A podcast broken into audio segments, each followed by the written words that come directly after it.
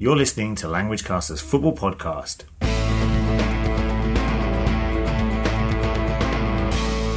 Hello, everybody, and welcome to the show for all football fans who wish to improve their English language skills. My name is Damien, and I'm based here in Hong Kong, and we'll be hearing from Damon, who's based in Tokyo, Japan, a little later on in the show. Now, first up, we have to apologise for no podcast last week. That was due to some technical difficulties we had here in Hong Kong. Now, on this week's show, we'll have many of our regular features, including a main report from Damon, who this week will be looking at some of the language used to describe goal assists. That's the setting up of goals. Now, this is linked to our English for football phrase, which this week features words and phrases connected with shots or shooting in football.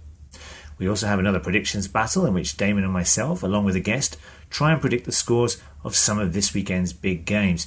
And this week we feature games from England, Germany, and Argentina.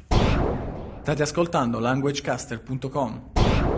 Yes, indeed, you are listening to languagecaster.com. Now, following on from last week's report on the language of goals, this week Damon looks at some of the language associated with the setting up of goals. Last week we looked at the language of scoring goals, and this week we continue, but we focus on how to describe setting up the goal.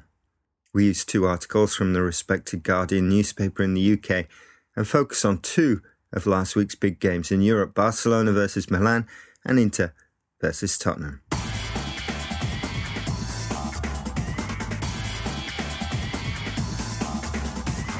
The language of setting up goals. Let's start with the amazing game at the Camp Nou, in which Barcelona put four goals past AC Milan. The first was scored by Messi. This is how the build up was described. Xavi's pass was hit into Messi hard and low. He took one touch to control and then, with no backlift, almost just with a flick of the ankle, he sent the ball flying into the corner. The writer uses the verb hit to describe the pass. This verb is often followed by an adjective phrase such as low and hard or over the top. Here, it's followed by into Messi, hit into Messi, meaning the pass was strong, direct, and aimed at the teammate. The second goal soon followed. Iniesta robbed Massimo Ambrosini to supply Messi, who cut back and struck the ball hard and low through the legs of Philippe Mexes. There are two interesting verbs here. The first is robbed, meaning to take the ball off an opponent, to dispossess the opponent. There's a feeling with robbed that getting the ball was a surprise, that it was cheekily done. The second interesting phrase is to supply, meaning to give. So Iniesta robbed Ambrosini and supplied Messi. He took the ball off Ambrosini and passed it to Messi. The last description we'll look at from this game is this. Mascherano reacted quickly to cut out a dangerous ball forward and find Iniesta, and then it went to Xavi, to David Villa. The striker took two touches to curl in perfectly with his left. Again, the build up to the goal is described first by how the ball was won in midfield. In this case, Mascherano cut out the ball. He intercepted a pass from Milan. Whereas robbed describes getting the ball by a tackle, cut out shows a player's awareness of where a pass will come. After he got the ball, Mascherano then finds Iniesta. Last week we saw how the verb to find is used to describe a goal, as in to find the net.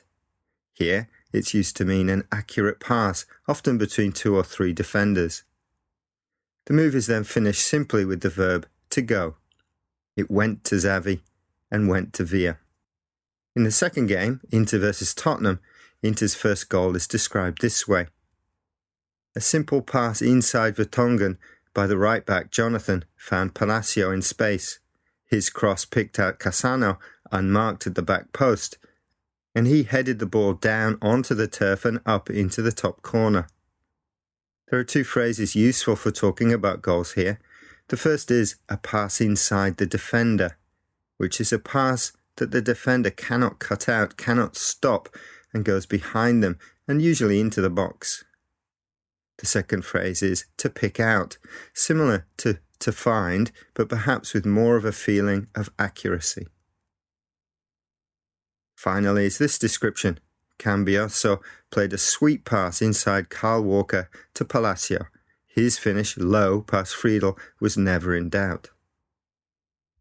Again, we have a pass inside, but while the previous description used the adjective simple, here the writer uses sweet, a sweet pass inside, to show that it was a very clever pass, a difficult one that was executed perfectly.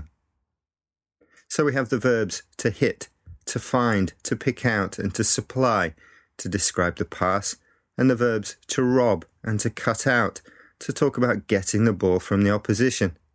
Then a particular kind of pass, a pass inside, which is a pass that takes out the defender. The language of setting up goals. Thanks a lot for that, Damon. Now, you can access the transcript from that report by coming along to our site at languagecaster.com, where you'll find lots of other language learning resources. Now, we've had a question on football language this week from MiniUZ123, who asks whether the word hard in the following sentence, Xavi's pass was hit into Messi hard and low, does it mean a strong pass or that Xavi passes into Messi from a very close distance? Well, I think the adjective hard here refers to the pass that Xavi gave which means he struck or hit the ball with power. So thanks a lot for that, Mini Uzi123. Hopefully, we'll have another question from you in the near future. Now, if you'd like to contact us with any other questions or comments about football language, you can reach us by coming along to our site at languagecaster.com. Of course, you can also follow us on Twitter, that's at languagecaster, where we discuss lots of different football language and expressions. We also have a Facebook page, Learning English Through Football. Come along and like the page. We'd like to say hello and thanks to all those who've done that recently, including Ayaka and Nancy. Now, next up, we have this week's English for Football expression with Damon. Right, last week on our main report, we looked at scoring goals. And on this week's English for Football phrase, we take a look at some words in our glossary that describe shots.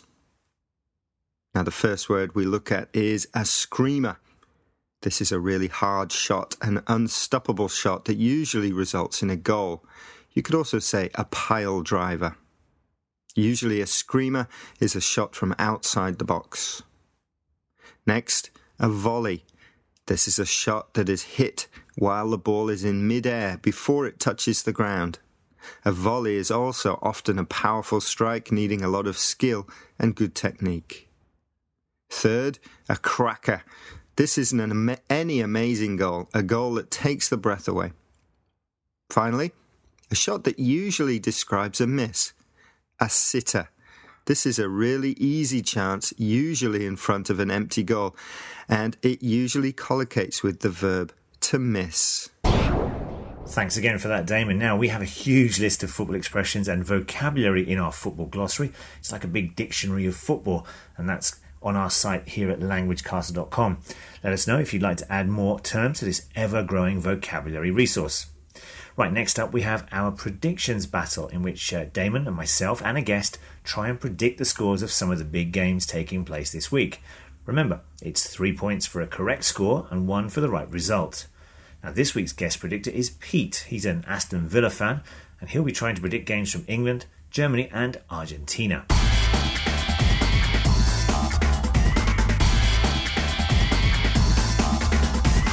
Right, to hear my predictions for this week, and I'm going to start with the Europa League.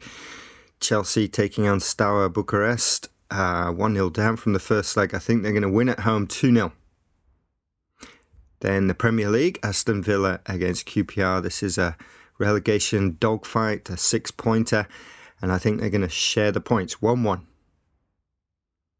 Got a London derby next Chelsea versus West Ham. Um, I think, again, Chelsea are going to win this one 2 0 at home. The Bundesliga.